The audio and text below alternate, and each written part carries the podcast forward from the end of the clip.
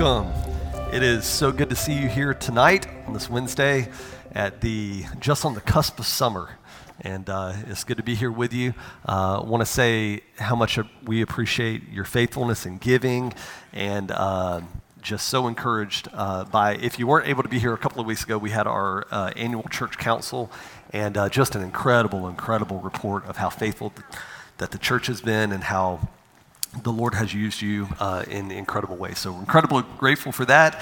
I am incredibly excited tonight to begin a new series with you. Um, we are beginning uh, a look into the book of John. Uh, we're going to begin a series tonight entitled Miracles and Meaning. And tonight, I'm going to go ahead and forewarn you that um, you are going to get a two for one tonight okay? Um, there is there are basically two sermons packed into one but i am going to do my best to honor your time and uh, get you out of here on time. Uh, but just be prepared. This may be like you're standing in front of a fire hydrant and you're so thirsty and somebody says let her rip and you're just, ah you know? So uh, just prepare yourselves spiritually and mentally for that. Um, i want to go ahead and jump in. We are going to begin uh, this series for the next eight weeks. We're going to be in the book of john we're going to be looking at eight miracles that John writes about.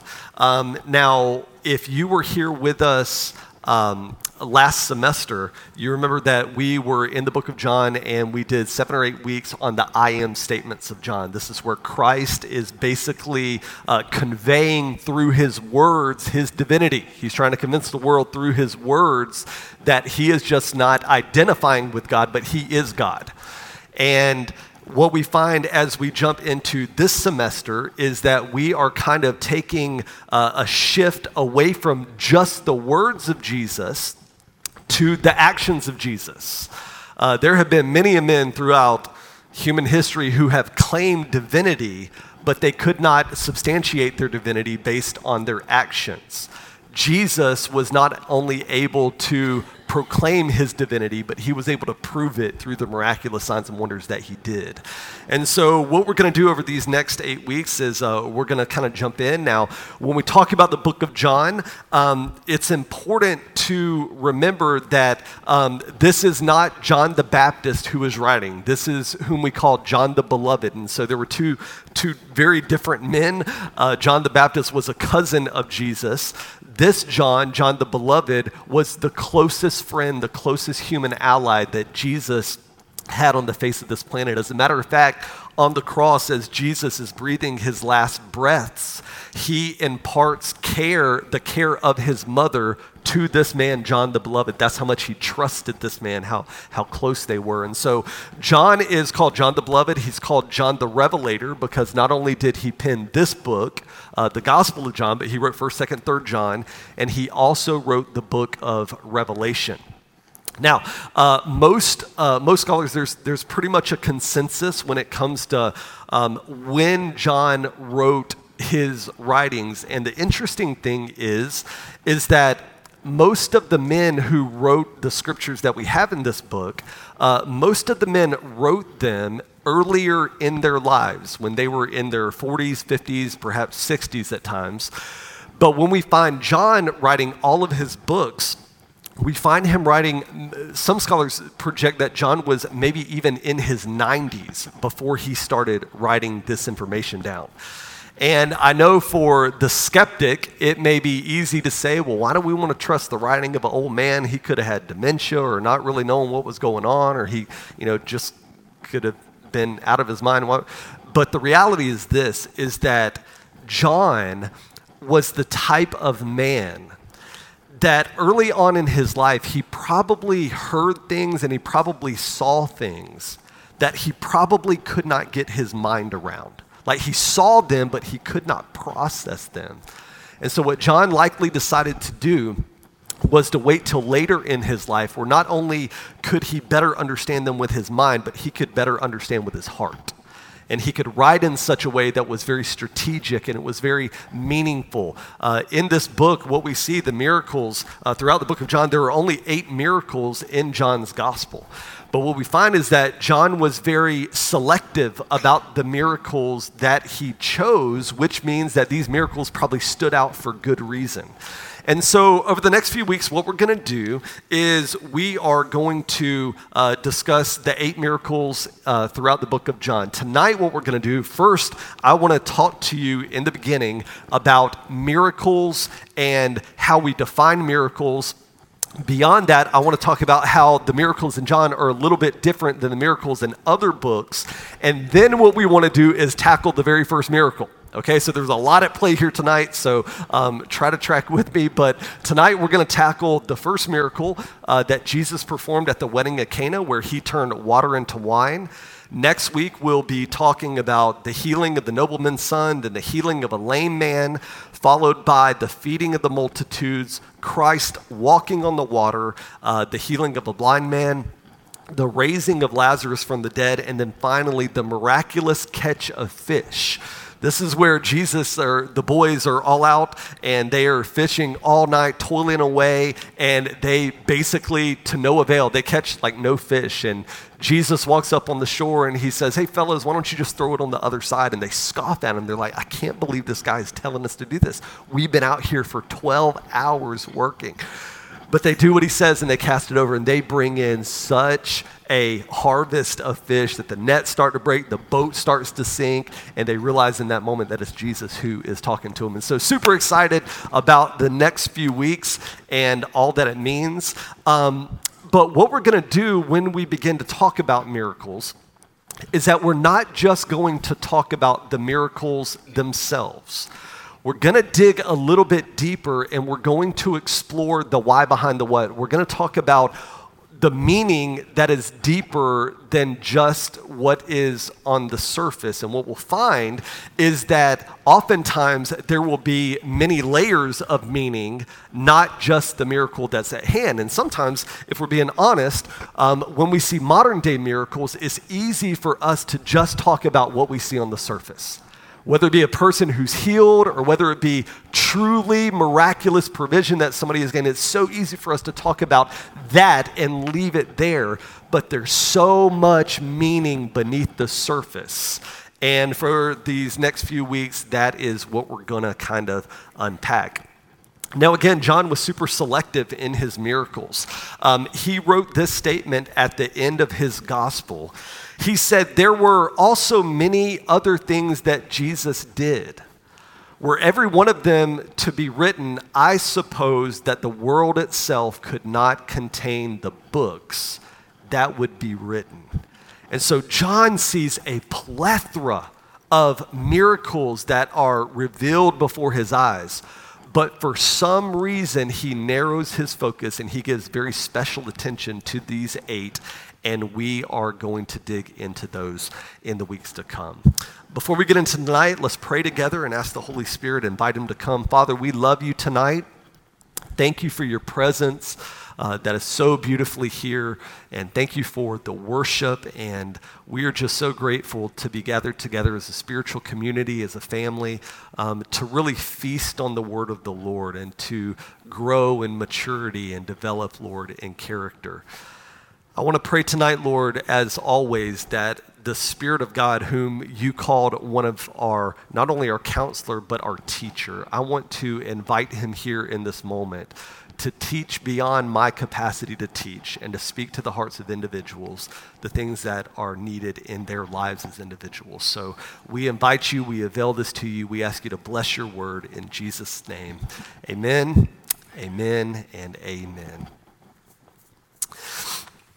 Now, when we begin to talk about miracles, um, modern day Christians, there, there are really two different camps of modern day Christians and their perspective on miracles. Um, there is a group of Christians that label themselves, a particular word that's kind of hard to say, uh, it's the word cessationists. And these are people that believe that when the apostles died off in the first century, that miracles ceased happening. That's why they call themselves cessationists. They believe that they ceased to exist during that time. At Christian Life, we are a part of the camp that is called continuationists. And based on the name, you can assume that what we believe is that the miracles did not cease with the apostles, but they continued on even through our day to day. And so when we begin to talk about what a miracle is, man, I'll tell you, there are so many opinions out there. There are so many, um, there are theologians and there are scholars, and then there are people that aren't religious at all that have an opinion and a definition about what a miracle is and all these different kind of things. Um, but tonight, what I want to do is I want to just kind of give you my simple mindedness. I want to kind of help you understand how I think when I consider what a miracle is. And I hope that what it will do for the rest of our series is kind of help serve us in, in understanding what we, what we mean when we say miracle. Um, what we believe about God is that God is outside of time and space. So, for example, we believe in the eternality of God. God is the only eternal being, okay? And we believe that when God created the heavens and the earth and the creatures below and all these kind of things, He created not only the individual creatures, but the planet and the cosmos and the galaxies and the universe. Everything in time and space is almost, if you can imagine, inside like a, a type of capsule. And God is outside of this capsule. He is outside of time and space. Nothing that happens in this realm affects God. God understands from end to beginning all things that will transpire. God is so beyond this natural realm. We believe that a miracle is basically when the supernatural God that is outside of time and space breaks into time and space and he does something with things that are natural.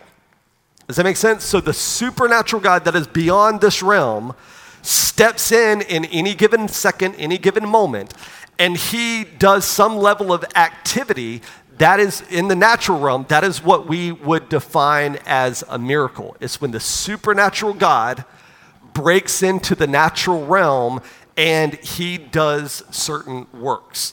That's how we'll define a miracle for these next few weeks. Okay? Now, when we start talking about miracles, um, there are, there are two, what I would consider two distinct types of miracles. The first type of miracle that I would define is what I would call a natural miracle. Okay? So, for instance, um, I'm not sure if you've ever seen a child be born, okay? But in, in my estimation, that is a miraculous event that has just transpired. When you take a step back beyond just the birth, but when you think about the sperm and the egg coming together and how the woman's body makes adjustments and how the child literally breathes, even though the child is within a liquid environment, the child breathes for nine or 10 months before the child is born. So many miraculous things that are transpiring in the moment. But this is what we would consider a natural miracle. It is not that God has broken into the natural realm to cause this specific thing to happen. This is a natural miracle, which means it's a part of nature. It's something that happens that God instituted, that it will happen, and it is miraculous, but it's not a special given moment where God breaks in to cause this thing to happen. Does that make sense? So it is a natural thing that is fueled by what's supernatural, but it's not necessarily a moment where God breaks into the natural realm in order to accomplish this thing. Another example uh, I would give would be human existence.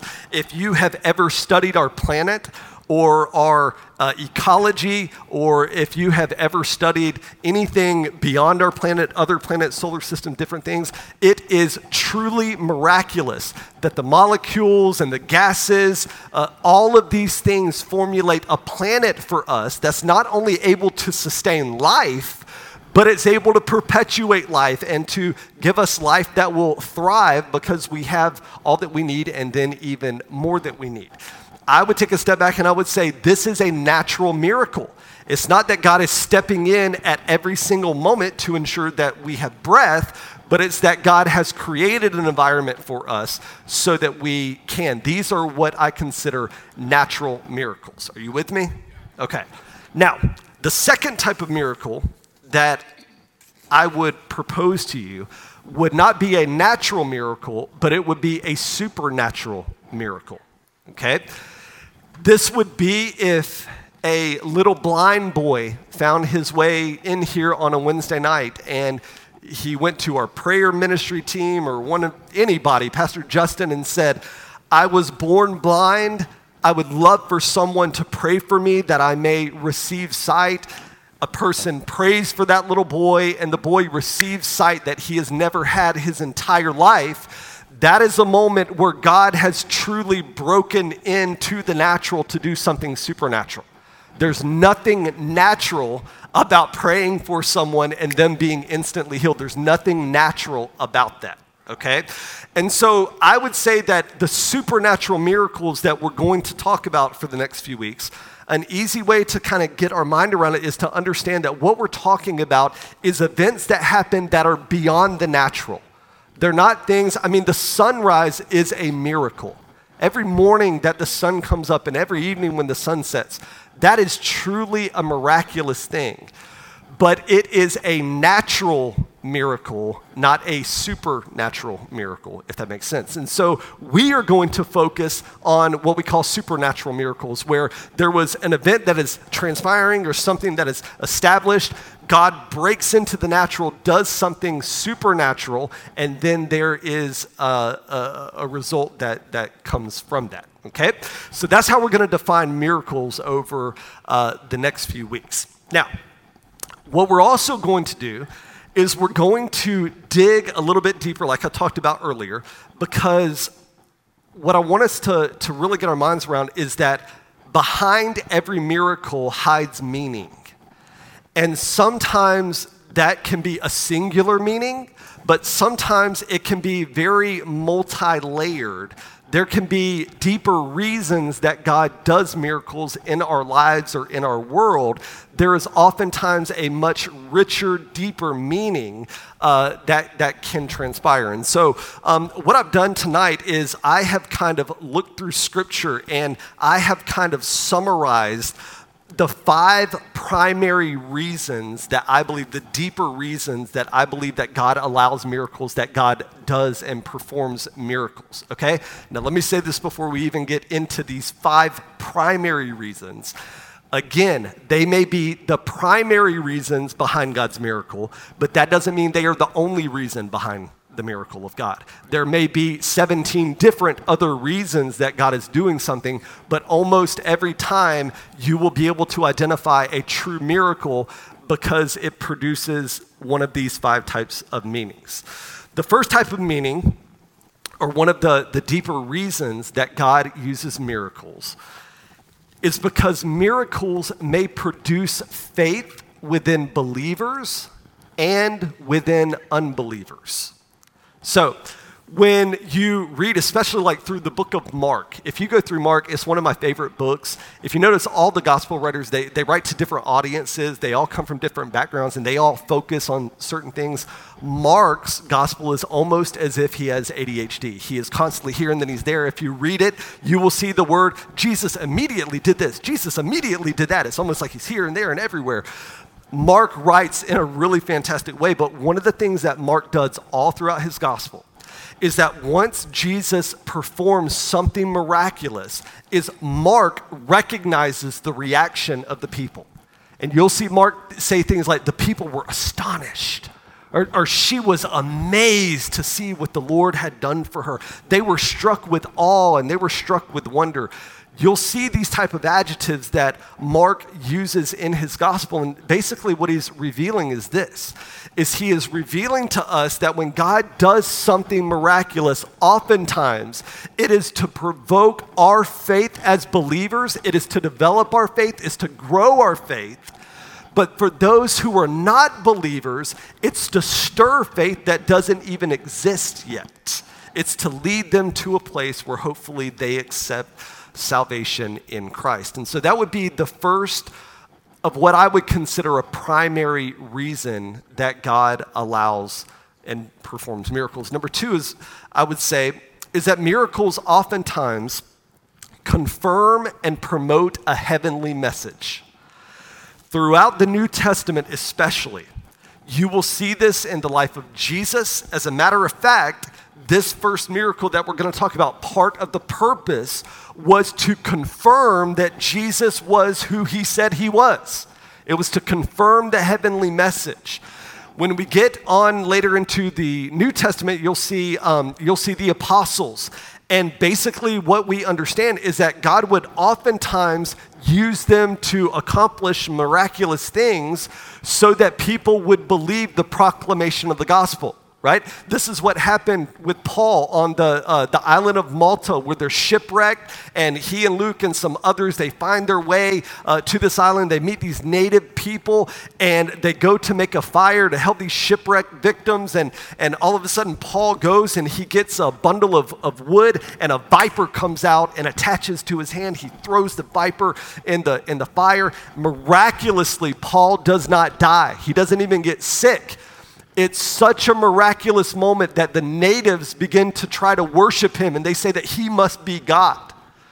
Paul stops them and he says, No, no, no, no, you're misunderstanding.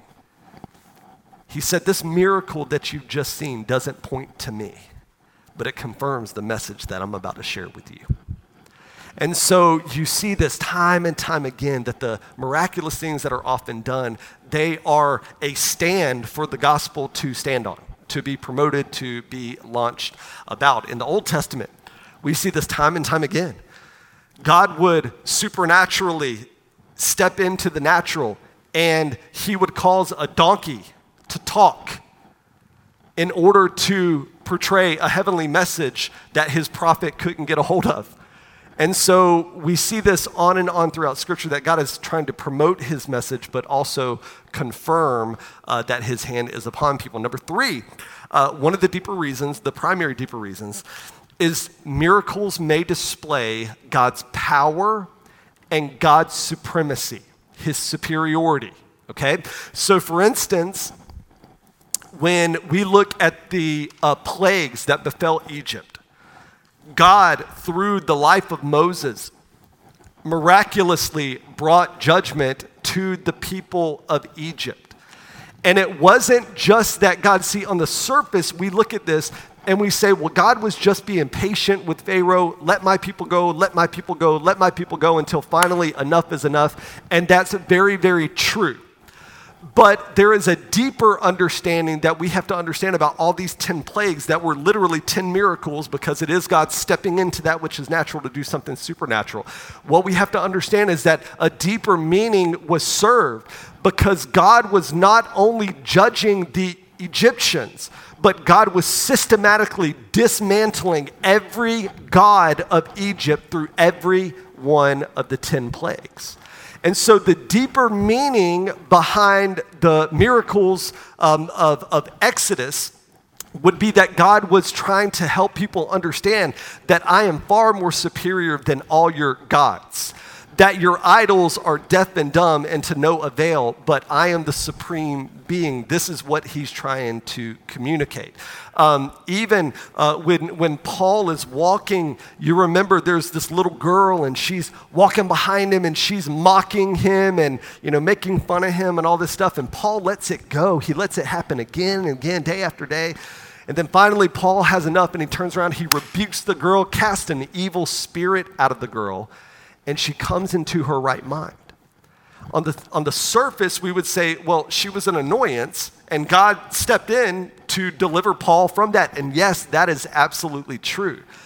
But God was also trying to communicate something to the sorcerers who were making money off this girl, the money launderers who were making money off this girl, that God was superior to even evil spirits he was trying to say something behind the miracle that had happened. And it's not just about evil spirits and uh, God's you know, power over them, but even God's power over nature.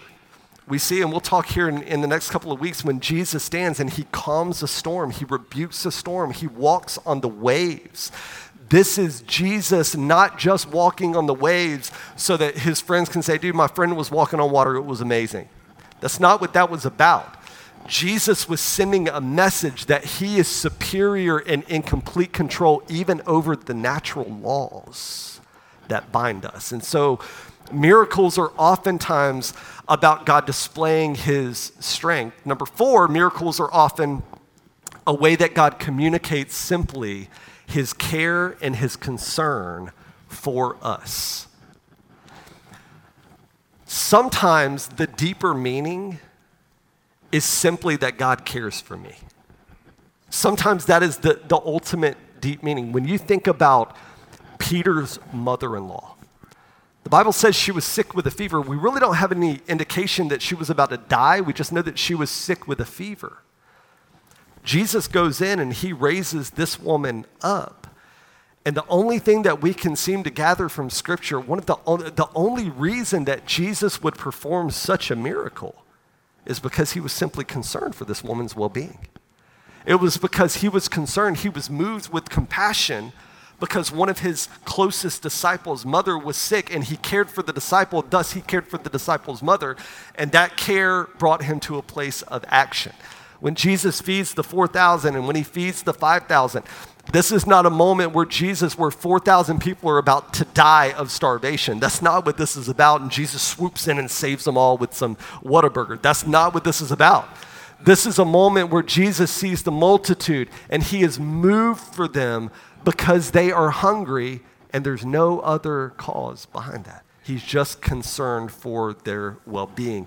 And sometimes when the Lord moves in your life and when the Lord moves in my life, that's really all that it's about. Sometimes He just wants to communicate, I love you. And that should be enough for us. Number five, and finally, I would say that one of the primary reasons that God allows for miracles is that miracles often fulfill the purposes of God in the earth. When Joshua and his men are at war,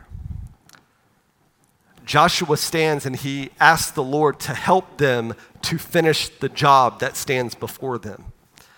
And God, in his omnipotence, causes the sun, the moon, and the stars to pause in their place so that Joshua can finish fighting the war in order to fulfill the purposes of God.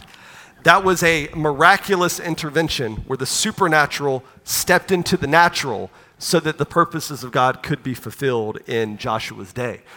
We see this on and on again throughout um, the land of Israel, throughout the history of Israel. I'm telling you, if you ever get the chance to go to Israel, you need to do it. It's, I, I don't believe in, I, I don't like going in debt for anything, okay, except for adopting babies, okay? But beyond that, I will tell you this Israel is worth going in debt for a couple thousand dollars. Uh, a few years ago, we were, we were uh, in Israel, and um, our tour guide took us to one of the northernmost parts of Israel. It's a place called the, the Golan Heights. Now, I have a, I think I have a photo. I hope so. But he took us to this place called the Golan Heights, and it is literally the border between Israel and Syria. And in the photo I have, you can see, you can see the, the border of where we're at. We're probably 200 yards from the border of Syria in the, in the photo. In 1973, there was a war that transpired in Israel. It was called the Yom Kippur War. Okay, this was different. Some of you may remember in the, in the 60s, there was a war that happened called the Six Day War, which was a, a miracle in and of itself. But about a decade later, there was a war called the Yom Kippur War, in which Syria, Egypt, Iraq, several countries kind of made this coalition and they, they kind of attacked Israel. And what they did, they strategically planned it out and they attacked Israel on what we call Yom Kippur or the Day of Atonement, which is the most holy day if you're a Jewish person and for the nation of Israel. And so these nations that surrounded Israel, they knew that this would be a moment where the military forces would be um, a little less on alert. It's one of their most holy days. Most of their military forces would be observing uh, Yom Kippur and different things. And so they strategized and they calculated their attack. They attacked on the day of Yom Kippur.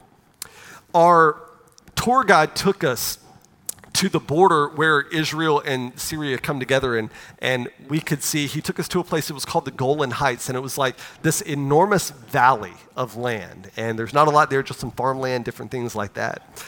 and he talked to us about a battle that happened in the scope of the whole war. There was a battle that happened right here in, in the Golan Heights. And he told us, and I, I went and did the research, so I, I know the story is true. But he told us about the forces of Syria crossing the border into the Golan Heights, into Israeli territory. And he said that in the moment that they crossed over, there were 500 Syrian tanks that crossed the border into Israel. Now, Israel was scrambling. Like their military forces, their air forces, their ground forces, everybody was scrambling because it was such a surprise attack. So, what they were able to do, Israel was able to muster 39 tanks to go and to defend their border at the Golan Heights. 39 tanks against 500 tanks. They were outnumbered 12 to 1. Think about. Consider this. For every one Israeli tank, there were 12 other tanks making war with them, right? The war carried on, or the battle carried on for, for several days, and at the end of it, there were collectively, between the two groups, there were 539 tanks. At the end of the battle, four tanks were left, and they were all Israeli tanks. It was an incredible victory. This is the Golan Heights right up here. If you see those buildings right over here in the background, that is literally Syria. And this area, this farmland right here, is where that battle took place. This is a moment, some people may look at that and they say, well, that's incredibly improbable, but that is not miraculous. However, from my worldview, which is a biblical worldview, understanding the care and concern that God has, the special attention that God gives to his people in Israel, it is hard to just look at a situation like that and say that is probable. It is easy for me to look at that and say 500 to 39, that is impossible. This must have been some level of a miraculous intervention. And you ask, well, why would God do something like that? Why would God miraculously intervene like that? And I would go back to one of the main purposes that God allows in order to fulfill his purposes in the earth. We're going to see in the end days, we're going to see another coalition that is going to surround Israel. And it is going to be all but dread for Israel, but God miraculously again is going to deliver his people according to the book of Ezekiel and the book of Revelation. And so, in order to fulfill his purposes, sometimes uh, God um, performs certain types of miracles. Are you guys with me? Okay, we've got 20 minutes. I have no idea. I talk very slowly, or you listen slowly. I don't know what it is. I'm not blaming you, but I'm just saying we got to get this thing going. So, um, these are the, the primary reasons that God performs miracles. Again, I cannot say this emphatically enough that does not mean there are not more reasons that God does and performs miracles. There may be a plethora of other reasons, but usually these five are part of the main reasons that God does it. So it's interesting when we look at the book of John, because when we look at John, it is distinctly different than when we look at Matthew, Mark, and Luke. Matthew, Mark, and Luke are called, it's a term we call the synoptic gospels, and it basically means that they, they see kind of the same things. They talk about the same events, they talk about the same conversations, the same miracles, whereas John is a different type of gospel. 90% of what John writes is not found in the other gospels. So it's a very unique book that he writes, but it's not just the, the content that he writes, but the language that he uses. When these three gospel writers, they begin talking about the miracles that Jesus does, they use a specific Greek word, and the Greek word really emphasizes the power of God. It emphasizes the, the, the awe and the wonder and all this kind of stuff. But when John uses the word, the word that he uses to describe the miracles does not focus on the power of God. It focuses on the idea that there's something behind this miracle. There is a deeper meaning. As a matter of fact, the word translated into English comes out a couple of different ways, but one of the translations is that it is a heavenly symbol. So instead of John saying it was a miracle that Jesus did, John would say it was a heavenly sign, it was a heavenly symbol what Jesus did when he raised that person up. And so what John is trying to communicate is everything that I'm trying to communicate is that there is always more behind the miracle than just the miracle itself, there is always a deeper meaning. It's kind of like if you've ever had an animal that, a pet that gets sick, right? My family, we've had so many animals. I don't even like animals. I like to hunt animals and I like to eat animals. Um, but I don't, I don't like pets necessarily, but we've had frogs and rabbits and hedgehogs and kittens. We've, we've had them all. But one of the, one of the animals we had was um, a puppy, and his name was Cooper. He was a rescue pup. He was incredible. He loved our babies and all this kind of stuff. But Cooper had um, really violent seizures almost every night in the middle of the night, um, we would wake up and, and hear him, and he would be so violently shaking, and he would go to the same spot in our living room area, and, and oftentimes it would be so violent he would vomit. It was just so pitiful. He couldn't hardly walk, and so we took him to the vet. The vet gave us some medicine for him. If you've ever had a pet where you've had to give them medicine, um, you know how you often give them the medicine, right? You, you find their favorite snack and you put the medicine inside the snack and you feed them the snack, and unbeknownst to them, they get the snack. But what they don't realize is that they're getting something beyond just the snack. They're getting something that is going to help them more than they could ever possibly realize. It's not just the snack, but it's what's within the snack, deeper in the snack, that's going to be of the greatest benefit for them. That is exactly what we're talking about when we're talking about the miracles that Jesus performs. It's not just the snack, it's not just the miracle, but it's something deeper within the miracle that brings the greatest level of benefit. And those are the things that we're going to tackle over these next few weeks. And so let me just jump right ahead here. And what I want to do is I want to jump down to the scripture found in John chapter 2, in which we are going to talk about the miracle of the wedding at Cana.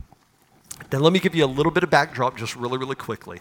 Jesus, it's been just over a month since Jesus has been water baptized by John the Baptist. He was baptized the Spirit immediately sent him into the wilderness to be to fast and to pray and to be tempted for 40 days and 40 nights.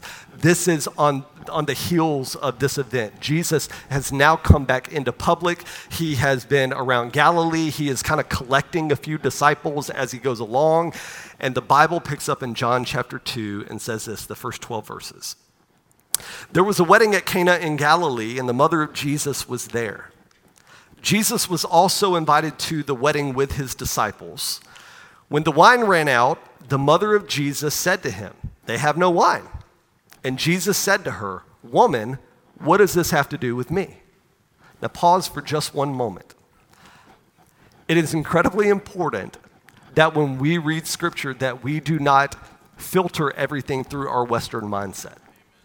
I remember being a young Christian reading that I was like, oh my Jesus, I would never talk to my mom like that. Jesus, what are you doing?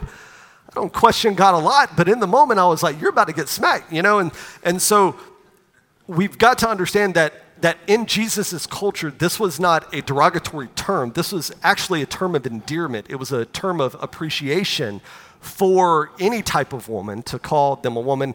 There were other words that they would use if they wanted to be derogatory, but Jesus is honoring his mother when he says, This woman, what does this have to do with me? And he makes the statement, My hour has not yet come. His mother said to the servants, Do whatever he tells you. Now there were six stone water jars there for Jewish rites of pur- uh, purification, each holding 20 or 30 gallons. Jesus said to the servants, Fill the jars with water and they filled them up to the brim. And he said to them, Now draw some out and take it to the master of the feast. So they took it when the feast, when the master of the feast tasted the water, now become wine, and did not know where it came from, though the servants who had drawn the water knew.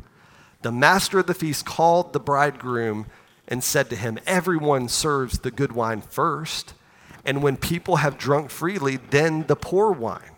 But you have kept the good wine until now.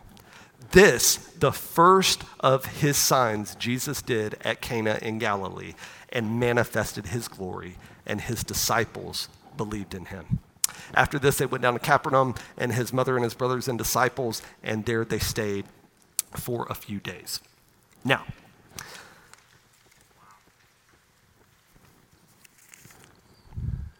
this really should have been two, two sermons. This scene that we have here is, is incredibly reminiscent. If you've ever read The Lion, the Witch, and the Wardrobe, or ever seen the movie, it's incredibly reminiscent of this. When, when you show up in Narnia, everything is iced over. It's snowy because Narnia is under the curse of the White Witch. Her spell cannot be broken, or at least to this point, and it's under a curse. Mr. Tumnus says this to one of the children. He says, It's always winter in Narnia and has been for ever so long, always winter, but never Christmas. Speaking of the curse. Now, something incredible happens in the movie and in the book. When Aslan shows up in Narnia, all of a sudden, as he walks past the snow, what happens? It begins to melt. All of a sudden, new life begins to spring up. In this culture, we have to understand that the Jewish people, for 400 years, have lived in a cold silence from the activity of God. We have no documentation that supports that God was audibly speaking to his people. There are no inspired writings that we have. We don't know that God was miraculously working on any level, but all of a sudden, Jesus shows up in the dead of silence, in the cold silence. And he shows up to perform a miracle. And all of a sudden, the coldness of people's hearts who have never seen anything like this, all of a sudden, there's a tenderization that begins to happen to the souls of people. And they are on the cusp of something new that is going to breed incredible life. And all of this begins with this miracle here in Cana. Now, I'm going to jump ahead and I want to talk to you just for a couple of minutes about questions that we need to ask about this miracle that happens in Cana, the, the number one question that we have to ask is this is what is the greater meaning? This is the heart of what we're going to talk about. Beyond this are more uh, speculative questions, things that, that it would be good and helpful for us to consider. But I want to talk about the greater meanings of the miracle that happened with Jesus. And number one, I would say this is that the miracle is an expression of Jesus' authority over creation. God Almighty alone reserves the right to create new things. There has never been a human being, there has never been an angelic host. Lucifer himself has never created anything from nothing. That is a right that has been reserved for God Almighty. Now, Satan can corrupt things that have been created. He can duplicate, which he is a master of duplication and counterfeiting. He can duplicate things that have been created, but he can never create new things. In this moment, what Jesus is doing when he creates new wine as his first miracle, he is associating himself with the very first words that we find in Genesis 1 1 that in the beginning, God created. In this moment, Jesus sees water but created wine. And Jesus is associating himself with the Father in revealing that he is God because he possesses the power to create things out of nothing. And so Jesus is obviously exercising, expressing his authority over creation. But number two, Jesus, on a very natural level, is that Jesus does this miracle so that he can ease the burden of the family of the wedding. Mary comes to him. Clearly, Mary is involved somehow in the wedding planning. I don't know if she's a part of the family or a close friend, but somehow she knows that they've run out of wine before anybody else. And she comes to Jesus privately and she says, Listen, we got a problem. And the reality is this in, in Jewish culture, um, oftentimes weddings usually would happen on Wednesday afternoons. But that Jewish wedding would extend from Wednesday to the next Tuesday. It would be a seven day celebration, and they would go and they would fix up the bride and they would take her over to the groom's house, and the groom would be all dolled up, and they would take them as a couple and they would kind of parade them around Cana and they would expose them to all their friends. Their friends would bring gifts, and then ultimately they would end back at the bridegroom's house at his residence. And they would have the celebration of all celebrations. They would have food, obviously, they would have wine, all of these type of delicacies, dancing, celebration. They would have all of these things. But all of a sudden, in this episode, the wine runs out. We don't know why. The Bible doesn't give us any indication why the, the wine runs out. We don't know if there too many people showed up. We don't know if the, the bridegroom didn't prepare well enough. We don't really know what it is. But Jesus sees a need in the moment. And this is what's interesting about it. When you dig in a little bit and you understand the Jewish culture, you understand a little bit better that weddings were incredibly highly esteemed events that were representative of the family. If there was a wedding feast and it went well, it was a good mark for that family in their social settings. If the wedding celebration did not go well, it was not a good mark for them. And so Jesus sees this need where these people are about to be humiliated in front of everyone. And Jesus steps in just to simply ease the burden of these people. And he does this miraculous thing uh, for them. Number three, I would say that the miracle is also about Jesus establishing belief in the hearts of the disciples. At this point, we can, only, we can only figure out that Jesus has five or maybe six disciples that are following him in this moment. They know that there is something unique about Jesus. He literally has spoken to them Leave your business, follow me. The anointing and the strength, the, the supernatural power that accompanied those words compelled those men to leave. They hadn't seen Jesus do anything miraculous, but it compelled them. And I'm sure from time to time as they were walking from Galilee to Cana, that the thought crossed their mind what have I done following this man and leaving my family in dire straits? What have I done? But now all of a sudden they show up at this, this wedding feast. The wine is out. Nobody really knows what's going on. But the servants and the disciples, they see this incredible feat that happens before their eyes. And the Bible says that when they saw this, then they believed in him. And so it was all about establishing belief in their hearts. Number four, and finally, I would say that this miracle was also about exhibiting the glory of God.